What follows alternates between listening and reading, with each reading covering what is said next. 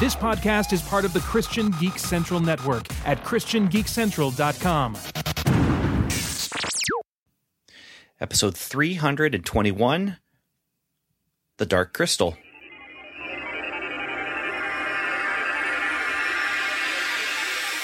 Welcome to the Strangers and Aliens podcast. Strangers.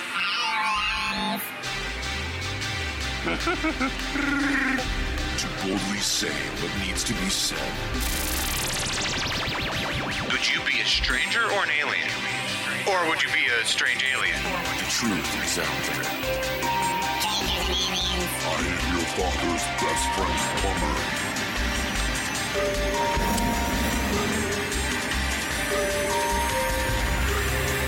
Superman. Wonder Woman. Heroes. Villains. Captain Picard versus Captain Kirk. Do you think that there's room in sci-fi for God? The very first thing that God did was that he created something. So we have a creative God. This is Strangers and Aliens Podcast.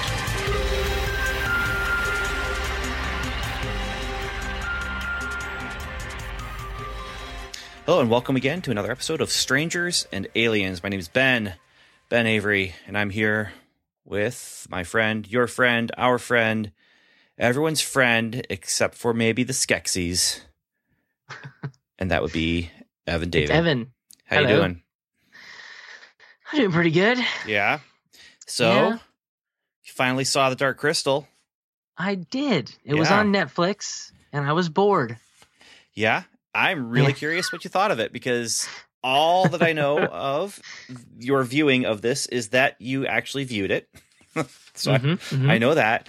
Um, we had, we had talked about doing this maybe as a uh, retro mission, yes, um, but Um, didn't. because we watched Labyrinth. yeah, Now, was this before or after Labyrinth?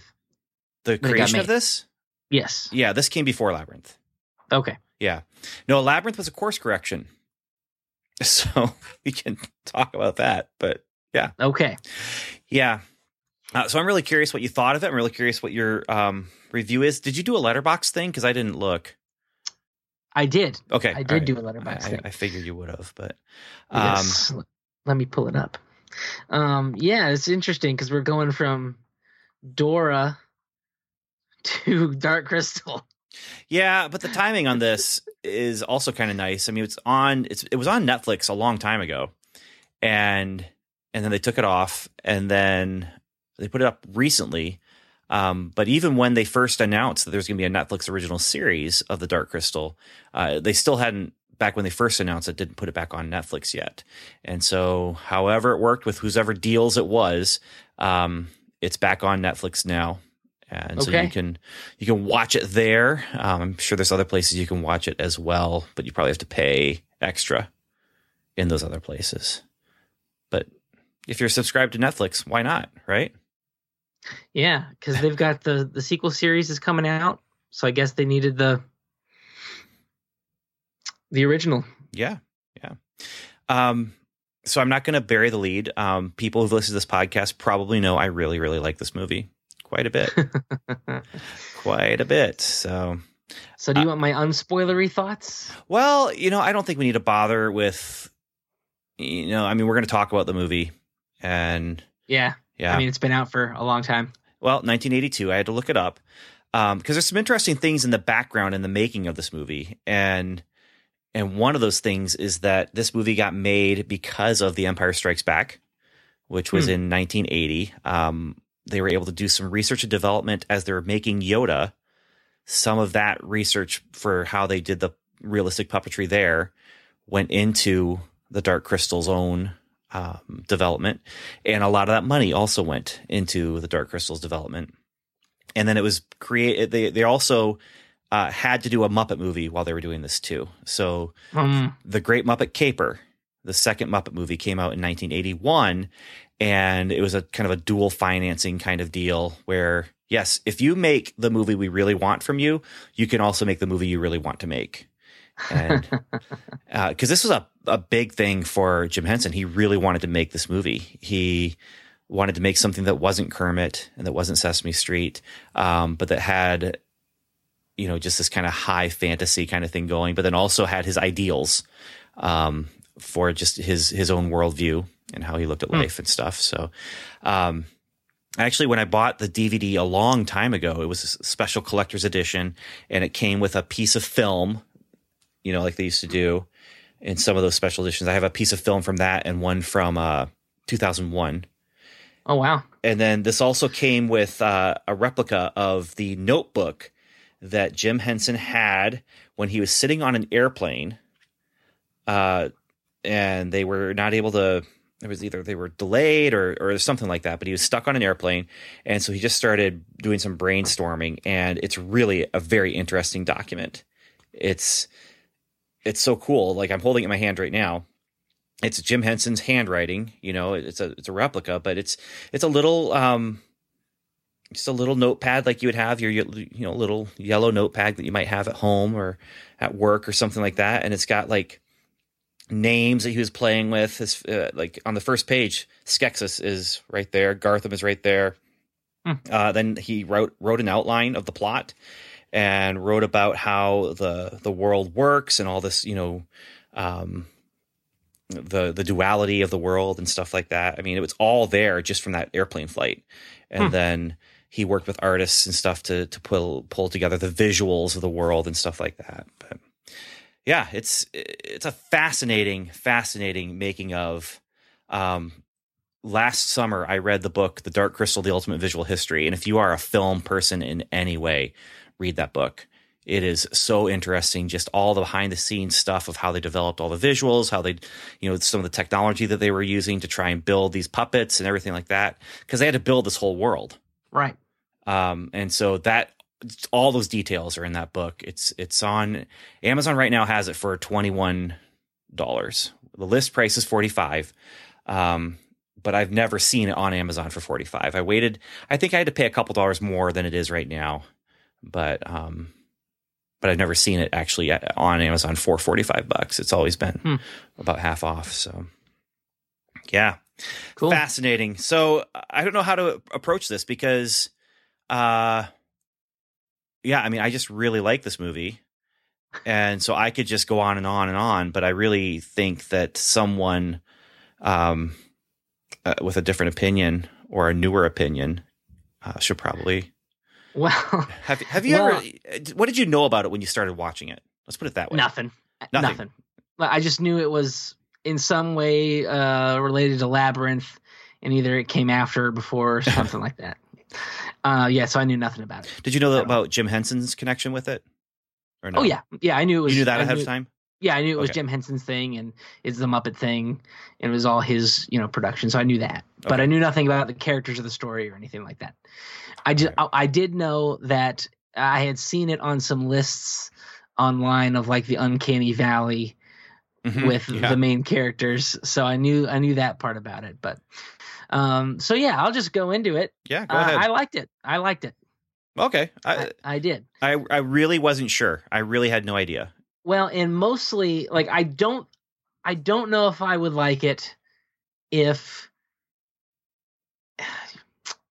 like most of my appreciation from of it comes from my appreciation of the sheer technical mastery hmm that is just assaulting you when you turn it on because this is bef- way before uh you know CGI and so you're trying to make a photorealistic entirely fantasy world where there's no humans and there is nothing that is from the world that we live in.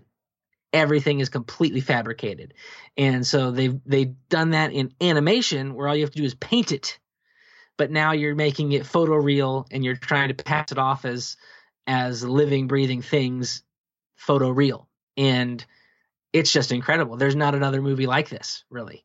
No, there Um, really isn't. there's not where it's just 100% completely fabricated life size uh you know cuz cuz you can make an argument for uh like uh stop motion is kind of more photoreal and and you fabricate that world. But this is like life size stuff you know? So i was i was just blown away and i knew i would be but I was more blown away than I expected um, by just the the incredible uh, visuals.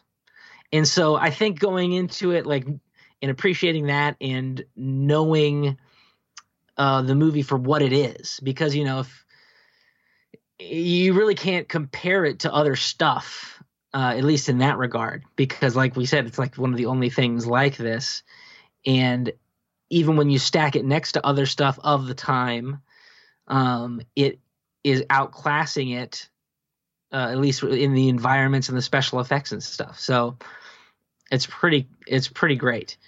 Um, I really enjoyed the how they um, switch back and forth between the the puppets of the main characters and then a live action person when when his back is turned. hmm It's a child. He's running yeah, and yeah. jumping and Uh huh. yeah, yeah. And so I thought, like, all right, that's that's very clever. And as a kid, you wouldn't know, you wouldn't be able to figure it out. At least I wouldn't have. it would just be seamless. So that's pretty cool. And when I was watching it, the scene where I don't know anybody's names, so, but it's this, it's the scene where the main boy character is with the dying elder.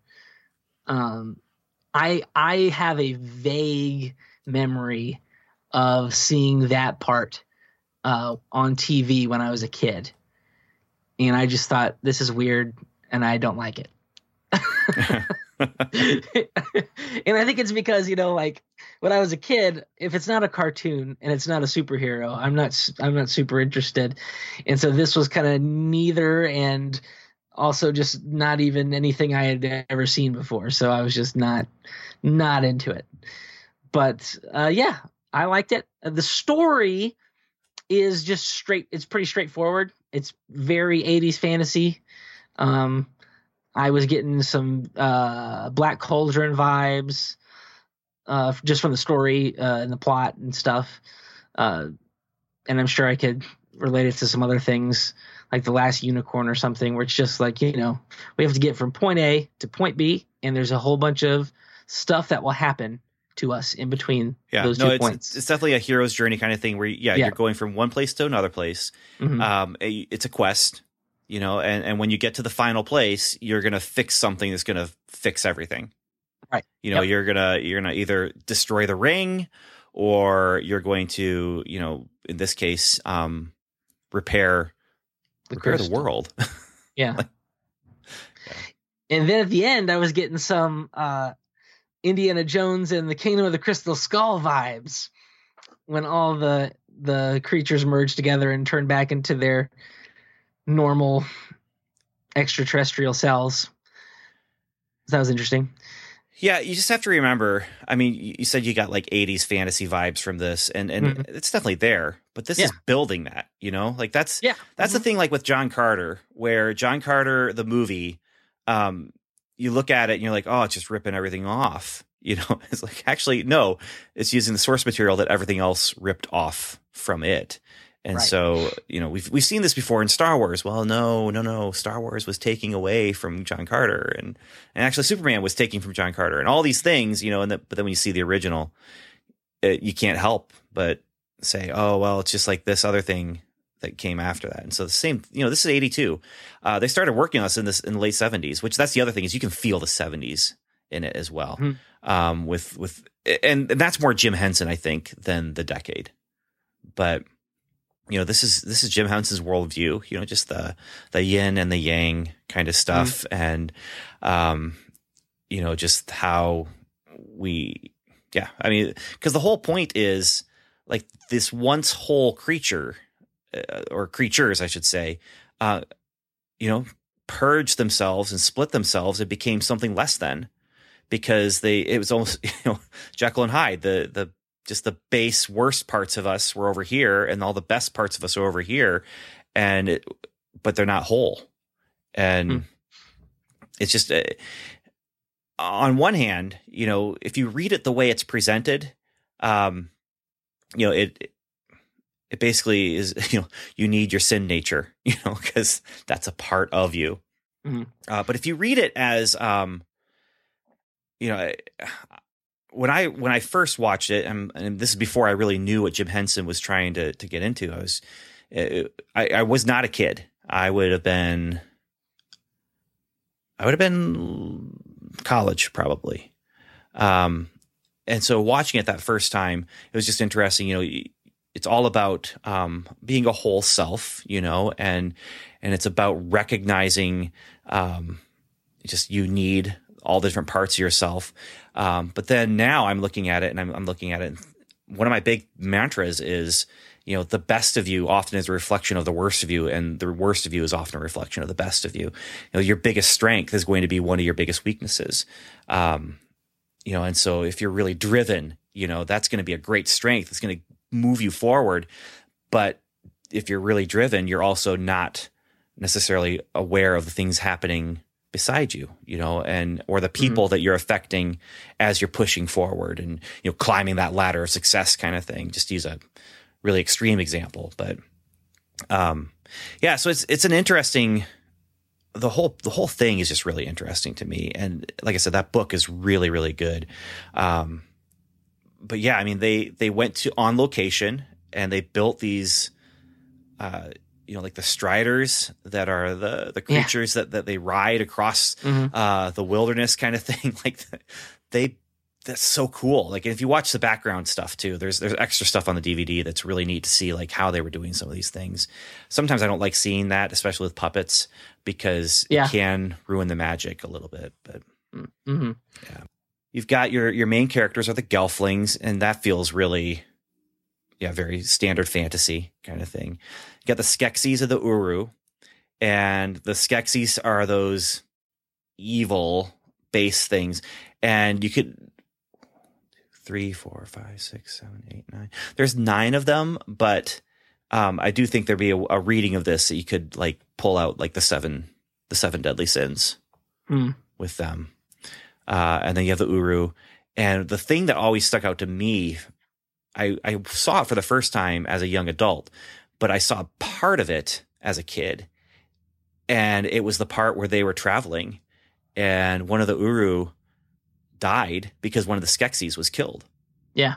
And that stuck with me. And I just, from that point on, was like, I want to see this whole movie. I want to see this whole movie. what is this? And, and then I actually got a chance to read the graphic novel of it. Oh, cool. As a kid. That's how I had the story for, of the Dark Crystal as a kid was that one scene and then reading the graphic novel that they did that Marvel, Marvel did an adaptation of it for, well, they did it so they could reprint it in different ways, but it was in a, a magazine format and was also in a kind of a graphic novel format. And yeah, but it was that scene that stuck with me of, of them walking and, um, but I, the other thing, they built these world, but they also created this non-human world. Yeah. And that's what's also really interesting about it. A lot of times that doesn't work. And when they, when you make a world, especially in CGI, where you know it's just kind of human-ish characters and but in this case i feel like it really really did and it's because they have like real world things trees rocks but then as you're panning across the trees there's a, a puppet plant that's like eating another puppet plant or something yeah, like that. That. that was all awesome yeah. and my the coolest puppet i got were, were the giant bug things um yeah, yeah. Like the those were really cool. Yeah, yeah. But uh, that was crazy, and like those are just full man-sized things. Yeah, uh, but then designed so it looks like you have little tiny legs that they're walking on. Right. Yeah. And it's just from the it's natural crazy. movement of your body that's making these little tiny legs at the bottom of the costume move around a little bit. You can't see the human legs. And yeah, it's just all the whole thing is just all about like troubleshooting and, and creating mm-hmm, and mm-hmm. and making it work. Oh, another thing that really worked for me were the matte paintings, and because usually, like in fantasy stuff with live action humans, I the matte paintings do not do it for me, and uh, but for this movie, I thought they worked very well, and I think it's because I mean the every every other environment is uh, man made. You know, it's all artistry, and they're not trying to blend it with things that are real. They're trying to blend it with other things that are also fake. And I thought, I thought, uh, I mean, it w- really worked for me in this movie. Yeah. Uh, what didn't work for you? the the story probably like in the the yeah just just some of the the spiritual themes like we were talking about but also um yeah there's just some some parts of it i didn't care for like the the prophetess lady i didn't i didn't enjoy her character i um but her the giant planetarium thing was awesome Yeah, was that's so so cool. cool. yeah. Um Yeah, so I and, and then I think the ending where I, I would have liked a little more closure uh for the characters. Like I'd like to see them starting up the new society or whatever. You know, kind of I like in Lord of the Rings, you know, Return of the King, even though they they went, you know, very a very long ways with it. You got to see some of, the, of life after the victory, you know. Um and so I, I would have liked to see a little bit more of that, but and then uh, just the part, some of the parts were slow for me. Um, This is only a 93 minute movie, yeah, but because of the way they film it, it is very like they let characters just walk, you know, and, yeah, and don't necessarily cut away from yeah. from this long, you know, walking. like Uh, any any part with the the good guy, the good slug guys, like the the opposite of the Skeksis, Mhm. that was long. Yeah, yeah. I, I think the weakest part for me is um, Fizzgig, the little dog creature. oh yeah, I mhm, just- yeah, It's Not not, a great. great puppet, yeah, and it's not like it's everything else. You know, puppet wise, is just very, very much like a. I could see this working in real life as a creature, as Mhm, an actual thing. You know, it, how you know I don't know what you would classify these things as or whatever, and you know how how would it work? How could they support each other? You know, how, how does the um, ecosystem work as far as supporting you know, like what what gets eaten, what doesn't, and all these different things? I don't know, but Fizzgig just does not work. it's- yeah, yeah. it's it's I a little agree. bit uh it's probably the you know the most kitty of the movie is, is that guy. the- well, it's like a thing. Sesame Street puppet. You know, Yeah, it's just no. its its movements aren't realistic. It's just bopping around. You know, If- they're just shaking their hand really fast to make it seem like it's moving. that mouth just opens up so yeah. so big and yeah it just that's the one thing um and, and the other thing that's weird about this movie it doesn't turn me off but it does make me you know second guess like would i when do i want my child to actually watch this is just some of the violence and and some of the the killings um so like when the podlings are you know being drained of their life force Yeah, yeah. like- that's sketch. it's, it's it is disturbing. You're Yeah, just yeah. watching this cute little puppet. That makes it, I think, even a little bit harder. Is this cute little cute little puppet get drained of its energy? It's still great special effects that they're using there, as far as like aging the puppet in front of the, the camera, kind of thing. But yeah, it's it's uh it's a little bit disturbing. Well, when the the the main guy's mentor slug guy dies, and he just kind of disappears into sparkles, and then Uh-huh. his uh, cloak falls down. I'm like, oh yeah, this is this is a Jim Henson thing. Because he, I mean, he does that with Yoda. I feel like he had to have done it in something else. Maybe uh, Muppet Christmas Carol. Maybe Just- yeah, but um, yeah. I, it this this is has Henson's fingerprints all over it. But what ended up happening, they intended this to not be in English. The really, Yeah, can you imagine this? It would have been in made up alien language. oh, oh my goodness, Can you imagine? that would have that would have been a step too far. I don't think anybody would have watched it. It would have pushed it out of like the realm of here is this 80s fantasy movie into, you know, art house cult film kind of thing. Yeah, Like yeah, like you got to watch this movie once, you know, because there's these amazing puppets and you can follow it maybe, you know. It's yeah. They'll put subtitles in. I'm sure. It's, it's the first movie that I'm aware of. I'm sure that maybe there's other things, but most sci-fi movies tended to be, you know, future or you know, you have the fantasy movies of the past where they're, you know, maybe they're creating a world that has magic and, and rules and stuff like that that aren't of our world. But this, I feel like, is one of the first times that they actually just created an entire world whole cloth and Yeah. and just dropped you in it. And there mm-hmm. is no, it's not like um, you know, kids went through a lab uh, through a um, I said I was going to say a labyrinth. Um, kids went through a uh, a wardrobe, and that's how they get there, and they get everything explained to them, so we get everything explained to us. And you know, Jen has that a little bit where he gets some of these things explanations get given to him. Um, you know, uh, From the girl one. yeah, well, from Kira and also from Aughra, the the one that you don't like that The is old guy. Well, no, the the the witch lady Oh yeah. who's yeah. basically a bodysuit for Miss Piggy. Um, Did did Frank Oz do the voice for her? I think so. Yeah, Yeah. yeah. No, she's definitely there's a Miss Piggy vibe there, and Yep. Yep. they actually did that in in the Great Muppet Caper. I can't remember if they did it. They did it.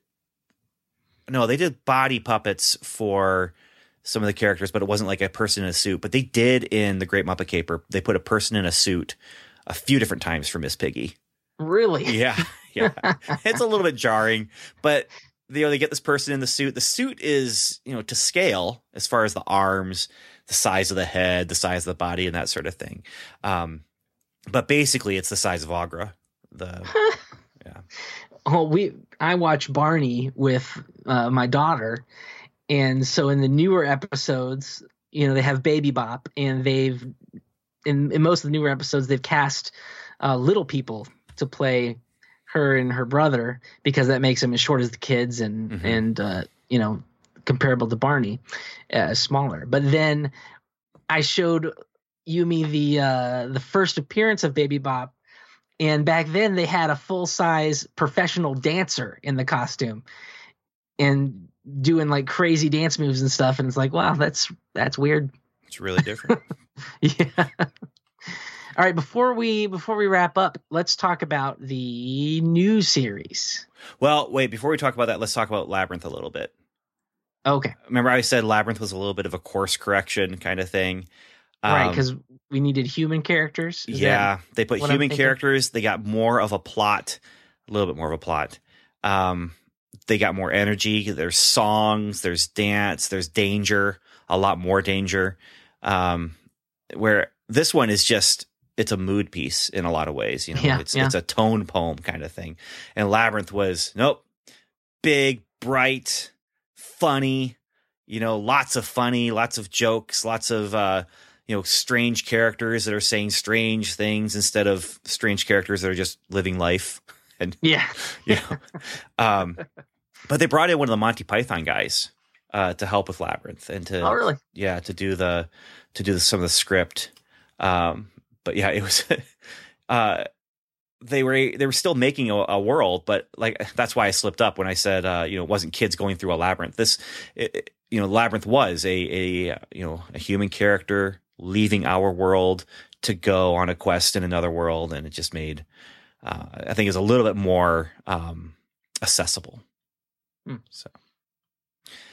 Yeah okay so let's and also um david bowie's in that. Yes. He makes that movie. He he does. I, I think the puppet characters do as well. They're the, they're not the same kind of puppet characters that you get here where it's just like everything's this realistic kind of thing except for Fizzgig. but uh the puppet characters in that movie are funny and have character. And it just feels more like a puppet movie and it feels more like you know every episode of the muppet show had that one human guest star hmm and in labyrinth it was david bowie yeah So, all right, let's talk about the new series. okay so i'm so this is probably taking it's a prequel series right It is, yep. okay Yeah. disappointed Because you wanted to know what happened afterward. Right, but I understand that they're they'd have to make up a whole new, you know, characters or threats, um, which probably wouldn't go with the retro vibe that they're trying to, or the nostalgia or whatever. Yeah, th there were people who had worked on some sequel kind of things that never never came to be. Most of like the graphic novels and and books and stuff have been prequel stuff, just because. I mean, even like you know, Jen and Kira, they're the last of the Gelflings. Like they, their whole race is gone. Until you skip ahead like fifty years, and then you have their kids. Yeah, but then you have other questions as well. Like, what are their kids going to do? because they're all brothers and sisters. You know, I mean, it, the the point being, it's easier to go backwards in this story than it is to Mm. go forward. Um, Yeah, but there's a lot. The, the cast list. Have you seen the cast list for this thing? I have not. Okay, so these these guys are not doing puppeteering, but they are doing characters. You have Eddie Izzard, you have Simon Pegg, you have Mark Hamill, Wow. you have um, Toby Jones, uh, Jason Isaacs, Andy Samberg. Uh, I mean, it's it's a pretty impressive cast list. Yeah. Um, Sigourney Weaver, I guess, is in there uh, doing a character. well, she has to be. Yeah. It's a sci-fi fantasy thing. Put Sigourney Weaver in it. Well, um, it, it makes a connection between this and Avatar now because Avatar is one of the few things that really made me think about Dark Crystal. Hmm. Just because of the way, again, they're making a whole world. right, right. Um, So I'm assuming this is going to be about like the because all the Gelflings were killed, right? And so this will be about that time. I'm guessing. I don't know. I think it might be before that Okay. because I've got some comic books that I've read that are also uh, before that time. But this is it's called Age of Resistance. I don't know Mhm. much about the plot, but I mean, unless the resistance really fails. so it's Yeah, Age yeah. of Resistance, and they died because they were resisting, and Right. so it could be. I, I would like to see that story. I've not read anything that was that story. I might own it because I haven't read everything that I have. I have some of the novels and some of the graphic novels that I haven't read, so I may own something that has that story in it, but I haven't read it anyway. What do you think about the incorporation of CGI? I understand why, but I don't like it necessarily. I mean, it's it's CGI is a living, breathing, moving matte painting in a lot of ways. If you you, Yes. can, you can look at it that way, Mhm. um, uh, it- you know, it's it's just creating the background. And I'm sure it would help with uh, time and budget. Oh, definitely, definitely. It's all puppets, though. I mean, all the characters are puppets. right. But I saw some, uh, you know, you know the little fly, fly, spinny plant things. Mhm. I think they did those in CG for this. Well, You makes know, so they sense. are- yeah, Yeah, so they are, you know, cutting some corners, but I'm I'm interested to see. I saw it had a special term that they that they labeled it with, like I can't remember what it was called. It was like enhanced puppetry or something like that. Mm. Yeah. you know. So well, and because you can do really neat things with puppetry right now that you couldn't do before, just because you can more easily and more realistically cut the puppeteer out and Yeah, and mhm. you know add things like the legs, you know, and and stuff like that, and um, enhanced puppetry. That's interesting. yeah, I can't. I don't know if that's the exact term, but it, they they coined a phrase for it. Um.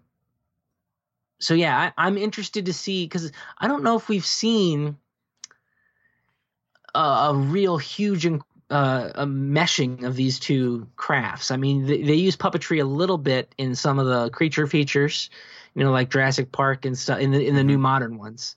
Um, but it's not. I don't. I don't think it's ever been used like this, where it's to enhance a full puppet production.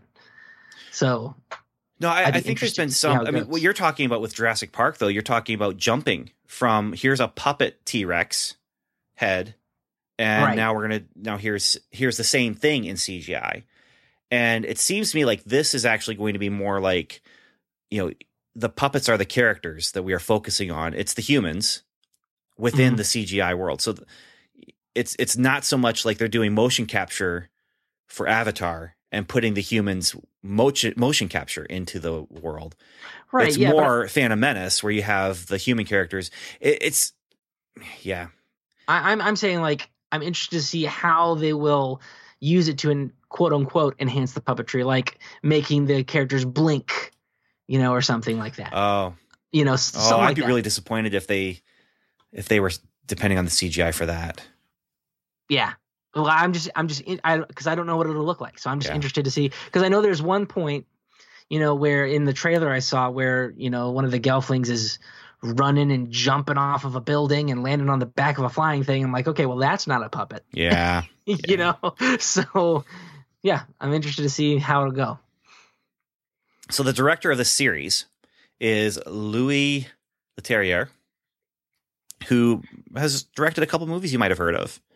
He directed The Transporter, and he directed um, The Incredible Hulk. Uh, Hmm. Well, you know, he was uh, credited as directing The Incredible Hulk, but it's possible that Edward Norton actually was doing all the making all the decisions. You know, because that's Right. you know just those stories that you hear. But Mhm. yeah, so who knows what this means? I don't. I don't know. he directed Clash of the Titans, the 2010 Clash of the Titans. Oh yeah, I I keep trying to watch through that movie and I keep not doing it. it's not great. I started it and I'm like, all right, I'm not watching it. It's not. and then tonight I I turned it back on and like watched three minutes of it. I'm like, mm, no, still not gonna watch it. You know what's interesting about it though is um, Clash of the Titans was 1980. I'm gonna guess 81 or 82, and you know he worked on the remake of that. Now here he's doing another early 80s fantasy. Hmm. That's Well- there's a interesting thing. If now it comes out later this month, doesn't it? it does actually, uh, it comes out. We're recording on Thursday the 22nd. I believe it comes out on Friday the 29th or 30th. I didn't do my math. Okay. So, but it's like next week. And I can't remember how many episodes there are. Let me see if I can see that. Is it 13, 8, 10? 10 episodes. Cool. So the the thing that always gets me a little bit with with any kind of project like this, um, oh, even with Star Wars, it did a little bit. You know, where you get the cartoon series or you know the the TV series, and they just spend time with characters who aren't the characters you want to spend time with. Yes. You know, Yep. like they're they're creating all brand new characters, and like you're talking about, you know, I want to see what more would happen with what are Jen and Kira going to do now. You know, and Yeah. um, Well, the nice thing is you'll get all of your villains are going to be the same hmm because they're immortal or whatever. So you'll get some of that. Aughra will be in this, I'm sure. Mm-hmm. Let's see. I don't see Aughra. Oh, I saw her in a trailer. Okay. Yeah, so she's in it. Yeah. I watched one trailer a long time ago and then decided I'm not going to watch any more trailers. I'm just going to wait for it. Okay. Oh, yeah. I've been okay. watching all the trailers. Aughra right there. cool. Well, I'll I'll Yep. be I'll be watching it. I will too. And maybe we'll do another episode about it. We'll see. Okay. But um, yeah, if you haven't seen Dark Crystal, uh, and we we haven't convinced you, I, I I just would say again, watch it. It's it's the kind of movie that yeah, it. I'd say this is this is sci-fi homework. Yeah. This- this Uh, is you one- should watch it just for the spectacle. Yeah, Yeah. and it's on Netflix. So if you have Netflix, no reason not to. Yep. So yeah, that's that. Any final words, Evan, before we uh, shut this down? I have to go set mouse traps. Hmm. We have mouse traps all Mm. set up. I've only got one left, so I'm gonna have to go buy some more. 'Cause right when we started podcasting, my wife was motioning to me, and she's like, "There's a mouse in the living room." So Yeah, and I would say you know definitely check out background stuff. I mean, the, a lot of the creators on this are uh, you know like Brian Froud, who is known for his fantasy artwork, and Jim Henson obviously is known for his uh, you know, Muppets. Fraggle Rock kind of came out of this also with with just kind of the that fantasy setting, and also the Jim Henson. Now with Fraggle Rock, Jim Henson said that the mission of the show was world peace like that was what he wanted Fraggle Rock to do is is create world peace. nice. Um, I have never seen a single episode. yeah, I love Fraggle Rock. It has a, a very very special part in my uh, you know childhood, um, and I I have a dream to create a uh, Fraggle Rock ish kind of a, a Christian TV show. It's a dream of mine. Now, I did enjoy most of the episodes of dinosaurs that I watched. so, and I know that was post Jim Henson, but he, I think he worked on it before he died, right? Uh, he was involved in it at, in pre-production. I think Okay. even before they actually got green lit, but he was involved in like coming and with the con- concepts and stuff like that. Yeah. Great puppets in that too. Yeah, yeah. They they started doing some amazing stuff. Uh, it really a lot of it started here. Every time they would do something new with Henson, they're like, "How can we push some technology here?" And yeah, so you can see like the the amazing facial things happening in Teenage Mutant Ninja Turtles and dinosaurs. Uh, Mhm. A lot of that was coming out of some of the remote control technology that they created here, Labyrinth, Fraggle Rock, and yeah, it's just this really interesting Henson led uh, puppeteering technology that that was coming out of that, and no one really matched it. There was really no other. There's no low rent bargain basement Jim Henson. It's just unless you consider everyone to be that, but no one was ever really able well, to I mean, right? Like everything else is just puppetry. you Yeah, know, yeah. like Gerbert or the Donut Man. Gerbert. Yeah, Gerbert is the most, the best example of in Christian media sad puppet syndrome, which is Sad puppet syndrome. sad puppet syndrome, which is the puppet has a problem. Here's a Bible story, and it gets fixed. Sad puppet Ah. Yeah. All right. Nice. Well, thank you everyone for listening, and we love to hear from you what you thought about Dark Crystal, the Age of Resistance. Let us know what you think, and I think we'll come back to Dark Crystal in the near future. And until then, again, thanks for listening, and Godspeed. You've been listening to the Strangers and Aliens podcast, hosted by Ben Avery. Evan David. Steve McDonald, and Dr. Jason O'Neill. Our music was composed and mixed by Tim Leffel. We'd love for you to join the conversation by going to our website at strangersandaliens.com, where you'll find show notes, articles, reviews, and more. You can also email us directly at podcast at strangersandaliens.com. Or you can join our social media conversations by following us on Twitter, where we are at Strange and Alien, or liking us on Facebook at facebook.com slash strangers and aliens. Or leave us a voicemail by calling the Strangers and Aliens hotline. That number is 1 804 37 Alien. And once again, thanks for listening.